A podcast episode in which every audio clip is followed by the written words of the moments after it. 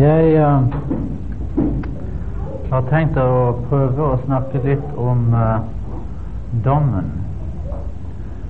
Uh, dere har sikkert snakket om det nok denne uka, men mitt mål med å snakke om det emnet der, det er å Altså det, mitt ønske, rettere sagt, er å snakke om disse tingene ikke som ting som har interesse bare for for adventister i uh, problemer som vi har diskutert i det siste, men for å se hva disse tingene som Bibelen snakker om, da spesielt i Daniel og åpenbaringen, har å si til et alminnelig menneske som lever i 1982, og som leser avisen, og som ser på fjernsynet, og som lurer på hva alt uh, hva livet betyr. Sånn at vi behøver ikke se på disse tingene da i, i den sam, vanlige sammenhengen, eller tenke på uh, den eller hin bok eller person når vi uh, åpner Daniel-åpenbaringen nå, men uh, forsøke å tenke som, som alminnelige mennesker som ikke har kjent til disse stridighetene. Og det andre poenget, eller det som det jeg egentlig hadde prøvd på, var å sette det i sammenheng med noe vi snakket om på Tyrifjord, uh, de av dere som var der. Uh, da snakket vi om hva dette tidsperspektivet som fins i Daniels bok, uh, betyr for et menneske i vår tid.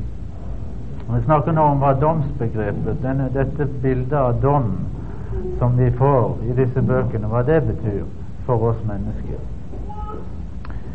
La meg bare spørre om noen vet hvem Martin Pedersen er. Vet dere hvem Martin Pedersen er? Ja?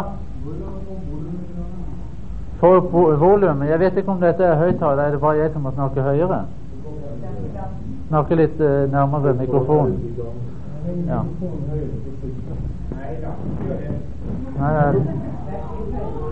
Ok. Dere vet hvem Martin Pedersen er?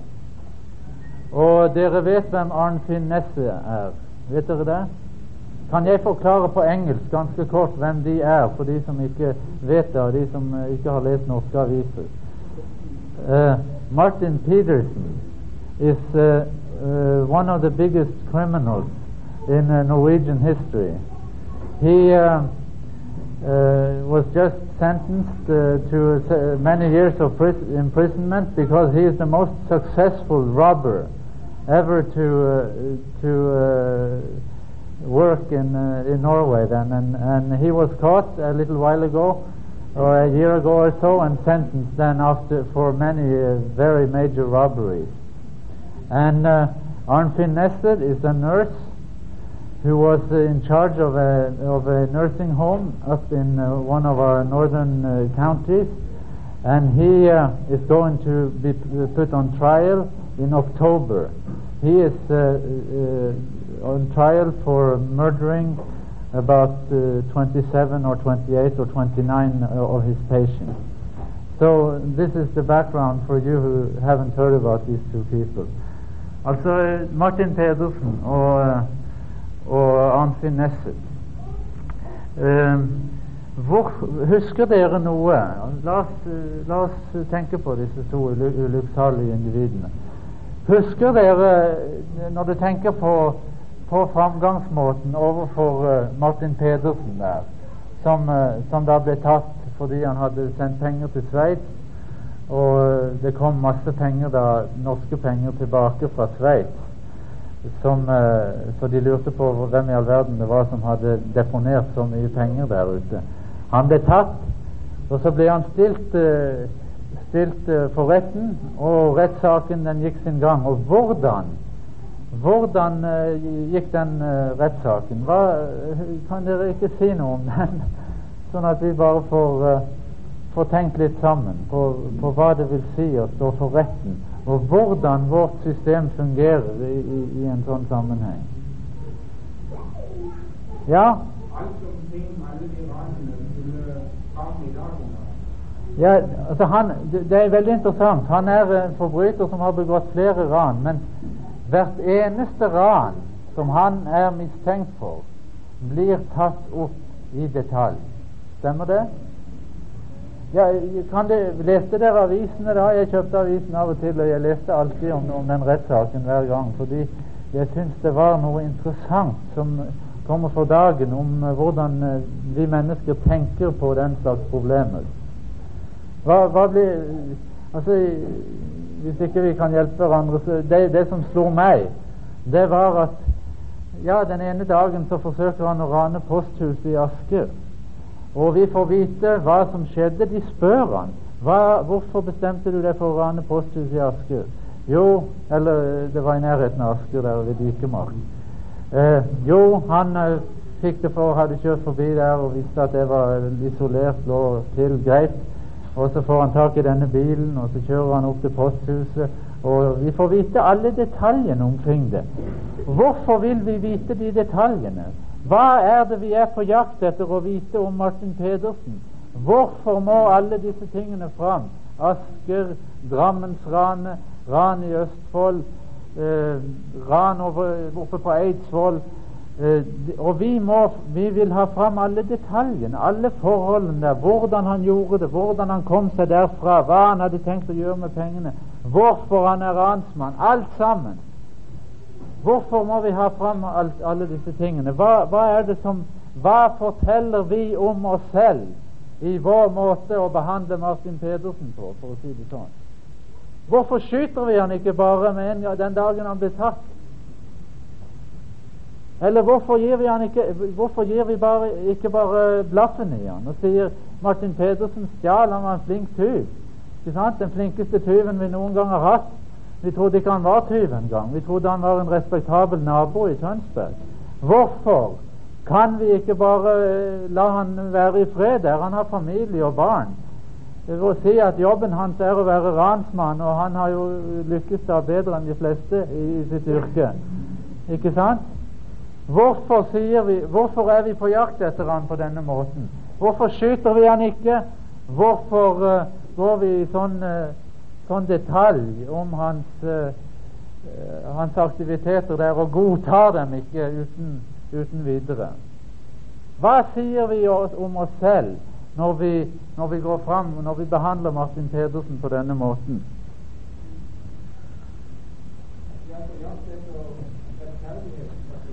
Ja, det kan du stole på at vi sier.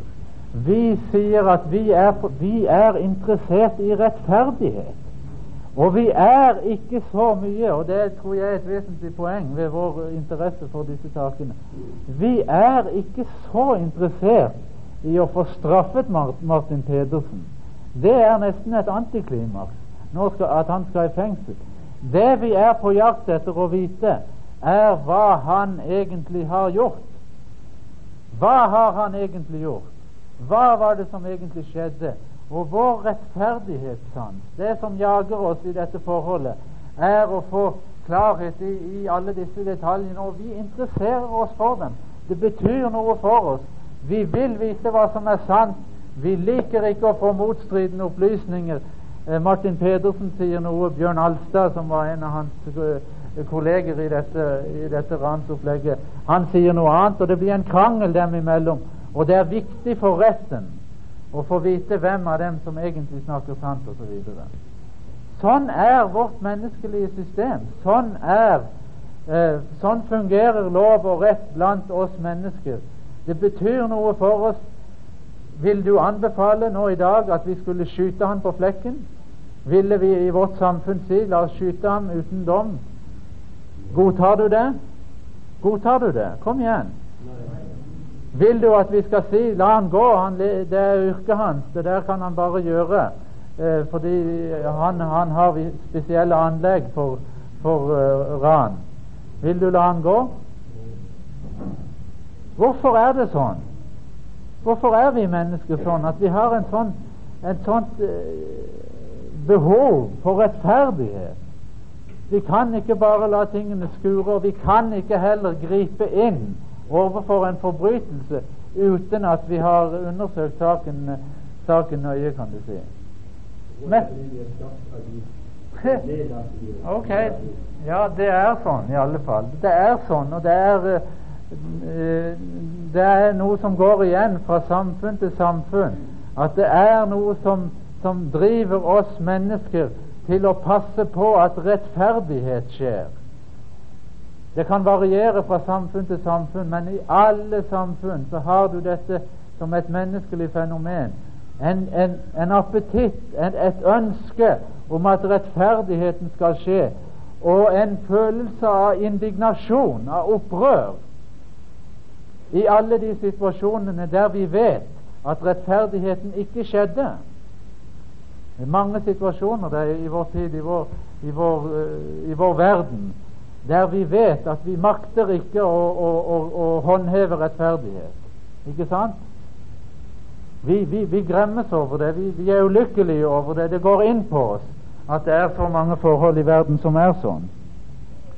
Så der ser vi det stilt opp, dette fenomenet som er et menneskelig fenomen.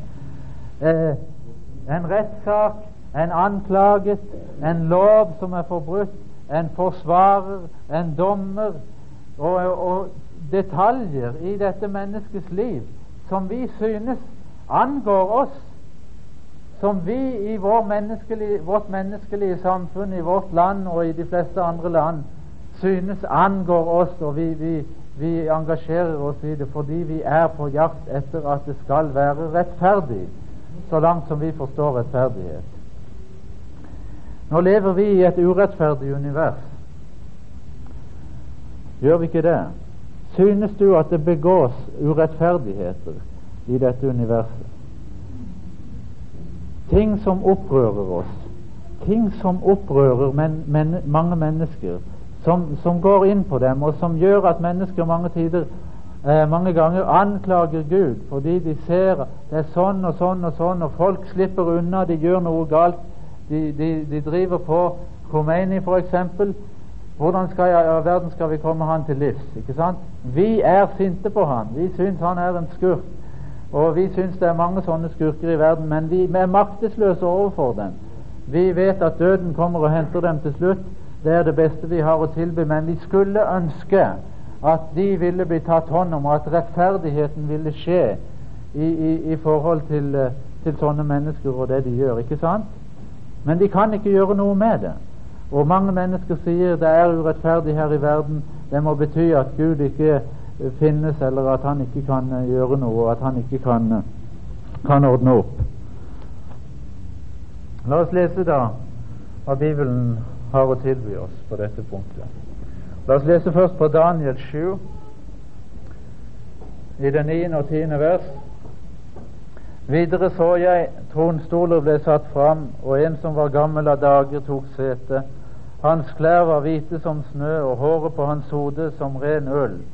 Hans trone var flammende luer, og dens hjul var luende ild. En strøm av ild fløt fram, og den gikk ut foran ham. Tusen på tusen tjente ham. Ti tusen, ja, ti tusener sto foran ham.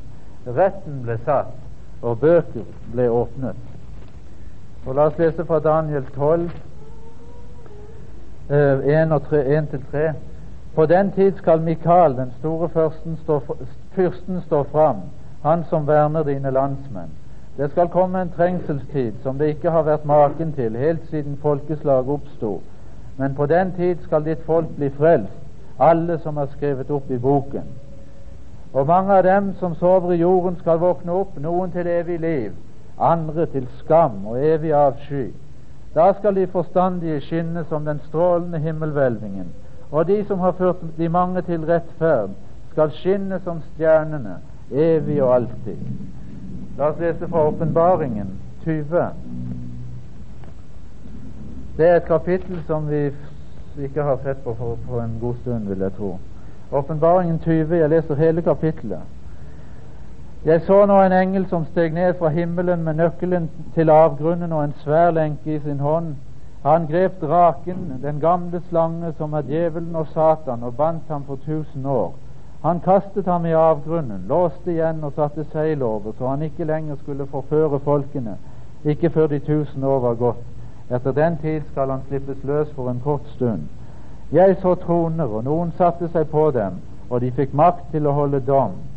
Jeg kunne også se sjelene til dem som var blitt halshogd fordi de hadde holdt fast på Jesu vitnesbyrd og på Guds ord, og alle som ikke hadde tilbedt dyret eller bildet av det, og ikke tatt merke på pannen eller hånden. De ble levende igjen og hersket sammen med Kristus i tusen år. Men de andre døde ble ikke levende før de tusen år var gått. Dette er de første, første opp, eh, den første oppstandelse. Salig og hellig er den som har del i den første oppstandelse. Over dem har den annen død ingen makt. De skal være Guds og Kristi prester og herske med ham i tusen år. Når de tusen år er til ende, skal Satan slippes løs fra sitt fengsel. Han skal dra ut og forføre folkene ved de fire verdenshjørner, Gog og Magog, og samle dem til strid, utallige som havets sand. De dro opp på jordens høyslette og omringet de helliges leir og den elskede by, men ild falt ned fra himmelen og fortærte dem. Og djevelen som forførte dem, ble kastet i sjøen med ild og svovel, hvor også dyr og den falske profeten er. Der skal de pines dag og natt i all evighet. Jeg så en stor hvit trone og ham som satt på den. Jord og himmel svant bort for hans åsyn og var ikke lenger til. Og jeg så de døde, både store og små. De sto foran tronen, og bøker ble åpnet. Så ble en annen bok åpnet, livets bok, og de døde ble dømt etter det som sto skrevet i bøkene, etter sine gjerninger. Havet ga nå sine døde tilbake, og døden og dødsriket ga tilbake de døde som var der, og enhver ble dømt etter sine gjerninger. Så ble døden og dødsriket kastet i ildsjøen, og ildsjøen, det er den annen død. Og om noen ikke var skrevet inn i livets bok, ble han kastet i ildsjøen. Skremmes du av, av dette? Skremmes du av dommen? Skremmes du av Bibelens budskap om dom? Om dette oppgjøret som ethvert menneske befinner seg i i dag, at, uh, at vi, skal, vi skal til doms? Vet du omfanget av dommen? Hva står det om omfanget av dommen? Det står i Åpenbaring 2012 og jeg så de døde, både store og små. Og La oss se om noen slipper unna. Det står videre eh, i det 13. vers havet ga, til, ga nå sine døde tilbake, de som ligger i havet. Og døden og dødsriket ga tilbake de døde som var der. Omfanget av dommen. De små, de store, havet, døden, dødsriket. Et gigantisk oppgjør. Jeg så en stor hvit trone og ham som satt på dem.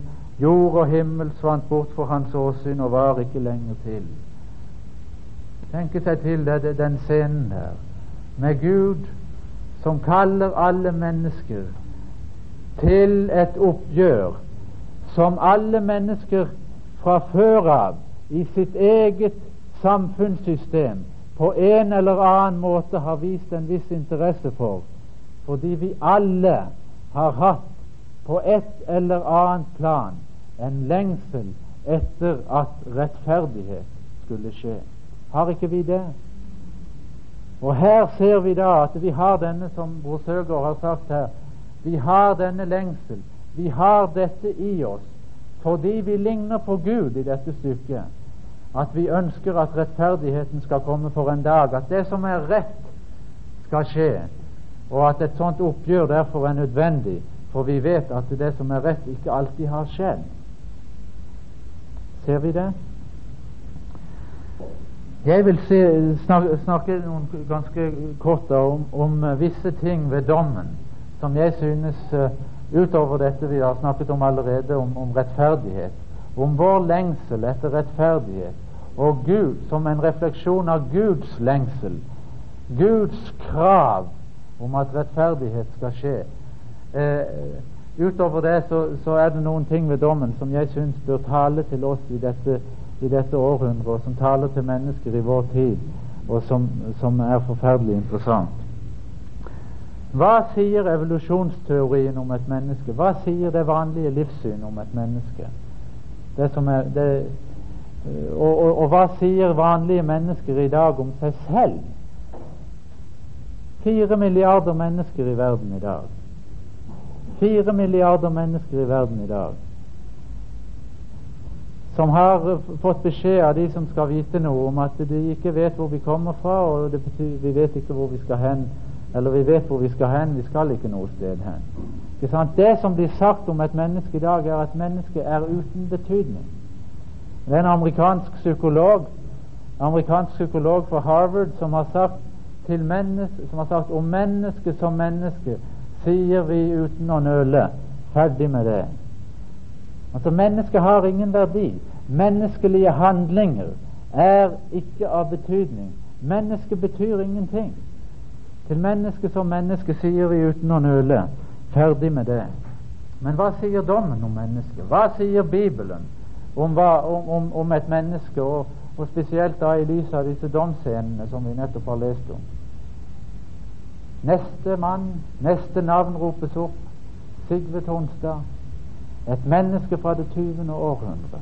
Et menneske blant fire milliarder mennesker. Men et menneske som er betydningsfullt nok til at hele universet skal konsentrere seg om det menneskets handlinger, om det menneskets liv. Så hva sier dommen om et menneske? Sier dommen om et menneske at et menneske er en bagatell? At våre handlinger er uinteressante? At du og jeg ikke påvirker historiens strøm? At du og jeg ikke har noen innflytelse i verden? Nei, dommen som sier at Gud og himmelen og alle intelligente vesener konsentrerer seg om deg og meg, forteller oss at du og jeg har enorm betydning. Dine og mine handlinger har gigantiske konsekvenser. Det betyr noe hva du gjør. Det betyr noe hva du gjør. Det betyr noe hva jeg gjør. Gud interesserer seg for det. Universet interesserer seg for det. Det står der at alle mennesker, store og små, skal samles foran Han, og at Gud skal undersøke eh, i, sammen med alle disse med alle disse intelligente vesener til stede da skal, eh, skal undersøke våre liv. Skal se hva vi har vært, og skal sørge for at, at, at uh, rettferdigheten skjer i forhold til alle mennesker. Vi må tro om igjen hvis vi tror at ingen legger merke til oss. Hvis vi tror at våre handlinger er uinteressante, at vår hverdag er uinteressant, så tar vi feil. Våre handlinger betyr noe, og Gud forteller oss gjennom dette uh, hva det betyr, og hva, hvilken vekt Han legger på ethvert menneske og ethvert menneskes liv. Jeg synes ikke det bare er dårlige nyheter. Det er ikke bare dårlige nyheter til mennesker som går rundt og føler at de er et null, at de er ubetydelige. Dommen forteller at mennesket er noe stort. Dommen forteller at mennesket er noe stort, noe betydningsfullt. Akkurat som dette tidsperspektivet som vi møter i Daniels bok, forteller oss at mennesket er mye større enn det andre livssyn, uh, livssyn sier, så forteller også dommen at mennesket har en langt større betydning, at menneskelige handlinger er, er, er, uh, langt viktigere enn det, enn det, vi er vant til å tenke oss uh, i, vår, i, vår, tid. Ikke sant? Det er den gode siden av dommen. Det er det som er, som, er, uh, som burde få oss til å, å liksom løfte hodet og si hey, jeg betyr jo noe likevel. Dette er jo ikke uinteressant hva jeg gjør, selv om det ikke står om meg i avisen. Ikke sant? Det er den ene siden av saken. La oss så gå videre og snakke litt om, om dommens innhold. I eh, åpenbaringen, det 15. kapittel og det fjerde vers, det er veldig mange, mange vrangforestillinger om hva dommen egentlig går ut på. Og her kommer vi til det som angår oss mest, vil jeg tro. I eh, åpenbaringen uh, åpenbaringen uh, 15, uh, vers 4, så står det noe om Gud og det som kommer for dagen i dommen om Han. Hvem skulle ikke frykte deg, Herre, og ære ditt navn? For du alene er hellig. Alle folkeslag skal komme og tilbe for ditt åsyn, fordi dine rettferdige dommer er blitt åpenbare. Det er denne setningen jeg vil ha tak i. Fordi dine rettferdige dommer er blitt åpenbare. Hva betyr det? Jo, fordi dine rettferdige dommer er kommet for en dag. Det du egentlig står for, det du egentlig representerer Gud, er nå blitt kjent, er nå blitt åpenbart, er nå kommet for en dag. Det vanlige, som, det vanlige vi, har, vi har tenkt på når vi har tenkt på dommen, har vært dommen som en juridisk handling, der det viktigste var om vi skulle bli dømt, fordømt eller frelst, om vi skulle eh, bli fortapt, gå fortapt, eller om vi skulle bli frelst. Fordømmelse eller frifinnelse har vært eh, det som vi stort sett har tenkt på når det gjelder dommen. Men eh, hvis, vi, hvis, vi, sier at dette gjelder for domstanken i hele Bibelen, dette med at det er en åpenbaring av noe, så får dommen en helt annen karakter og du og jeg kan vite noe om dommen som, gjør, uh, som, som kan få oss til å se, se, helt annerledes på det. Altså Dommen er en åpenbaring av det som har skjedd. Dommen er en eh, Dommen forteller bare egentlig om de faktiske forhold. Uh, skjønner dere meg? Får dere tak i det? Altså, det, er ikke det er ikke så mye et spørsmål om skal han fordømmes skal han frifinnes. Men et spørsmål om hva er egentlig sant om det mennesket? Hvem er det mennesket egentlig?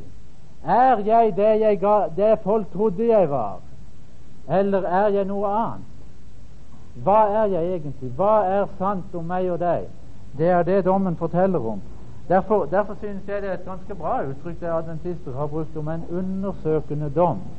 En dom som setter seg som jeg ikke undersøker om, om vi skal bli frelst eller fortapt, så mye som en undersøkelse av hva vi egentlig har vært. Om vi har løyet, eller om vi har snakket sant. Om vi har foregitt å være noe som vi egentlig ikke var. Dommen er det ikke noe vilkårlig ved dommen i det hele tatt som vi behøver å sitte og tvinne hendene over og si 'Å, jeg lurer på hvordan det går med meg i dommen'. Dommen skal bare finne ut hvem du og jeg er. Hva du og jeg egentlig er. Hvem er jeg? Jesus, Jesus spurte en gang en, en, besatt mann hva er ditt navn. spurte han. Det en demon i denne mannen. Han svarte mitt navn er legion, for vi er mange. Hvem er jeg egentlig? Er jeg mange? Hvem er jeg? Dommens, eh, domstanken i, i, Bibelen går først og fremst ut på at, du, at det jeg egentlig er, skal komme for en dag, sånn at i dommen møter jeg egentlig bare meg selv. Hvis jeg har trodd, hvis jeg har gått omkring og spilt en rolle som egentlig ikke var sann, så møter jeg den rollen igjen i dommen. Møter meg selv igjen. Dommen er bare beskjeden dom, Forkynnelsen av dom er bare beskjeden til meg om at det ikke nytter for meg å løpe fra meg selv. For jeg skal møte meg selv igjen der, i, i, foran Gud. Det nytter ikke dette å prøve å være noe annet og liksom la gi inntrykk av at jeg er noe, eller, eller forsøke liksom å, å, å, å tro noe annet om meg eh, om meg selv enn det som egentlig er sant. Da, fordi til syvende og sist så vil det komme for en dag hva jeg egentlig har satset mest på. Det er ikke noe lurt, ikke noe sånne flinke påfunn med dommen i det hele tatt. Dommen er bare et menneskes møte med sitt egentlige jeg. Og Gud forteller oss at vi kan møte det jeget nå, og vi kan ha et oppgjør om det der nå, og at alle våre forsøk på å løpe fra sannheten om oss selv eh, er, er, er mislykket. Altså det, det, vil ikke han gå med på, fordi det er å leve i en løgn. Og, og, og han er rettferdig. Han vil ikke, vil ikke, ha det sånn. Ser vi det? Ser vi det? Oss, eh, det er et par vers i Bibelen som, som illustrerer dette, fra Matteus 22. Dette uh, i begynnelsen der om bryll, dette bryllupet da, og denne bryllupskledningen. Og han kommer inn for, uh, Herren kommer inn for å se på gjestene og se om de hadde bryllupskledning på. Og så spør han han hvordan er du kommet inn uten bryllupskledning. Og hva svarer han? Han svarer ingenting. Hvorfor svarer han ingenting?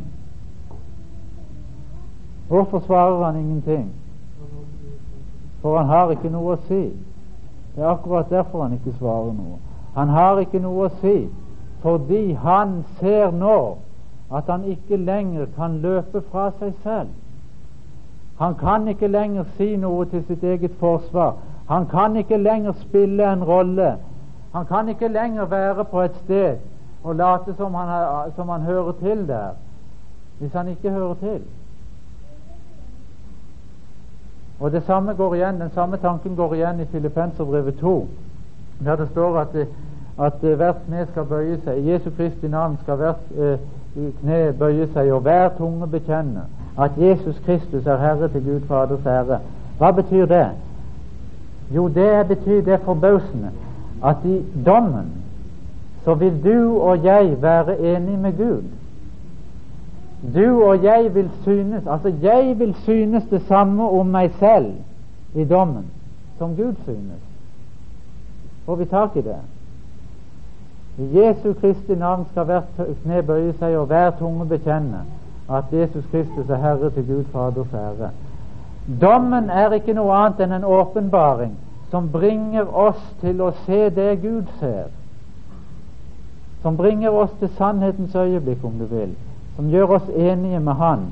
Og alle våre forsøk på å si at jeg er noe annet enn det jeg egentlig er, vil da, vil da ikke føre fram lenger. Og vi vil ikke heller føre den saken videre. Akkurat som han som står der uten bryllupskledning og ikke har noe han skulle ha sagt. Sånn vil alle mennesker stå. De har ikke lenger noe å skulle si, har ikke lenger noe, vil ikke lenger prøve å, å løpe fra dette som, som de har løpt, løpt, så lenge fra. Var det noen kommentarer til dette?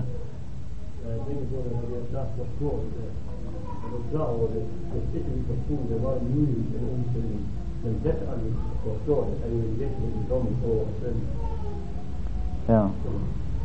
Ok. Forstår vi Forstår ja. Hvis ikke vi forstår det, men i og med at vi forstår det, så er vi ansvarlig ja. for at vi forstår det. Ja.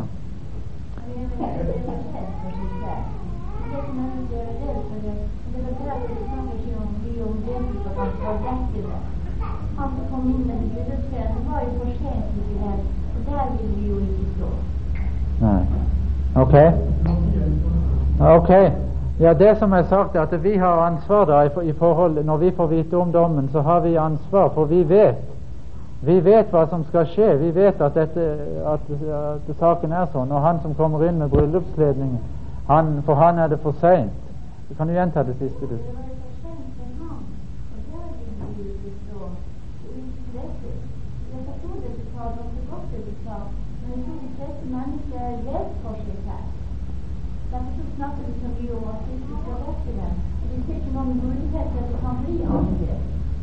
Ja.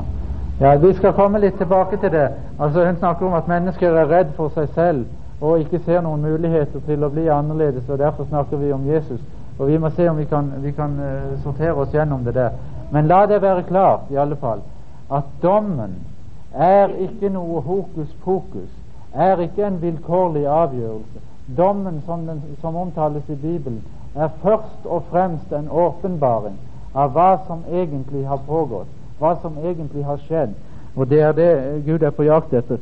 La oss, la oss bare gå tilbake til Martin Pedersen og, og uh, Arnfinn Finesset som skal fram. Er Martin Pedersen en besteborger, en kunsthandler som lever som alle andre mennesker i Tønsberg, eller er han en tyv, en forbryter? Hva er det vi ønsker å vite om Martin Pedersen? Jo, vi ønsker å vite sannheten om han. Hvem er han, denne Martin Pedersen? Han er en tyv. Vi får vite at han er en tyv. Han har spilt en rolle, han har foregitt å være noe, og han er blitt kjent for å være noe som han egentlig ikke er. Og vårt system Vi er ikke så interessert i hvor mange år han skal sitte i fengsel, Men vi er interessert i å få vite hvem Martin Pedersen egentlig er, og vår rettssans tilfredsstilles mye mer av å få vite hvem han er, enn at vi kan gi han så og så mange år i fengsel. Det er ganske uinteressant. Jeg vil påstå at han har fått sin straff den dagen vi vet hvem han er. Ikke sant? Det er av mye større betydning å få vite sannheten om han. Det samme med Arnt Finesset. Er han en sykepleier, en omsorgsfull sykepleier, eller er han en som går rundt og tar livet av folk? Hvem er han? Det er det vi er på jakt etter, og vi er ikke så interessert i hvor mange års straff vedkommende skal ha, som vi er i å få vite eh, sannheten i livet, sannheten om mennesker. Jeg skjønner ikke dette emnet skikkelig sjøl, og jeg prøver det bare som en, å få en samtale om det her, for, sånn at jeg kan lære noe mer om det eh, seinere. For jeg har tenkt å snakke til mennesker ute i verden om dette emnet, fordi er, Bibelen legger det fram. Og derfor prøver vi oss eh, i fellesskap her, vi som eh, kjenner litt til det fra før. La oss da prøve et litt annet aspekt av dommen. Når du, det, som, eh, det som vi er redde for nå, det dere tror kanskje at vi har sagt, er at det er snakk om å fortjene frelse. Når jeg sier at dommen gir oss og kommer, kommer fram med det vi egentlig er, og det vi egentlig har vært, så bestemmes ikke utfallet i dommen av om du og jeg fortjener å bli frelst. Tror du at du blir frelst fordi du fortjener å bli frelst? Nei, det håper jeg inderlig at du ikke tror, for da kommer du aldri til å bli frelst. Jeg kan jeg bare si det. I Johannes 5, eh, 24 så står det til og med Sannelig, sannelig, jeg sier dere, den som hører mitt ord og tror på Ham som har sendt meg, han har evig liv og kommer ikke for dommen, men er gått over fra døden til livet. Igjen så betyr altså Vi må ikke misforstå her. Det er bare et spørsmål Det mennesket som tror på Jesus Kristus, og som har gitt seg hen til Han, han spiller ikke lenger roller. Han foregir ikke lenger å, vite, å være noe han ikke er. Han er gått over fra, dom, fra døden til livet. Han kommer ikke til dommen, fordi en dom vil ikke fortelle noe mer om det mennesket enn det som allerede er kjent. Ser du det poenget i dommen? At dommen som en åpenbaring av det mennesket egentlig er. Han kommer ikke til doms. Ikke i den forstand at skal han fordømmes, skal han frelses, skal han frifinnes, skal han ha fortapelse. Men det er ikke noe å si om han i dommen. For han har allerede lagt sin sak fram. Han skjuler ikke lenger noe, han spiller ikke lenger noen roller. Han har det privilegiet som bare mennesker som har tatt imot evangeliet, har, nemlig at han kan være sann. Han lyver ikke. Han behøver ikke lenger å, å, å, å spille roller og, gjøre noe som ikke egentlig er, er sant. Da. Han kommer ikke til doms. Det er et aspekt av det som jeg tror er sant. Det andre aspektet der ved dommen som, som vi må, uh, vil ha med oss i denne sammenhengen, er at dommen i, i, i vår forståelse av den pågår mens Jesus er prest, mens han er en talsmann hos Faderen, sånn at du og jeg møter ikke engang i dommen. Vi sier at dommen pågår. Når pågår dommen? Når, når er dommen? Når skjer dommen, den dommen som vi er så interessert i? Den pågår når? Når pågår den? Hva sa du? Ja, nå pågår den. Og hvor er du og jeg? Hvor er du og jeg? Hvor er du og jeg? Dommen pågår nå. Dommen som gjelder deg og meg, det sier vi, det er vår forståelse av saken. Dommen som gjelder deg og meg, pågår nå. Hvor er du og jeg nå? Ja, vi er her, vi. For all del. Såpass burde vi kunne, kunne si ganske klart. Hvor er vi? Jo, vi er her. Her er vi. Og dommen den pågår nå, dommen som gjelder deg og meg. Og vi er interessert i den dommen. Det står at den som ikke bryr seg om dommen, han blir avskåret fra menigheten. Men du og jeg møter ikke fram personlig, fordi det er en annen som møter fram. Og vi har sett denne fine kledningen han har, der han bærer sine barns navn framfor seg, hvordan han fører deres sak, hvordan han, han forklarer hva vi egentlig er, og hvilket valg du og jeg egentlig har foretatt. Du og jeg blir ikke frelst fordi vi fortjener det, for all del. Men eh, dommen forteller oss hva slags valg du og jeg har foretatt.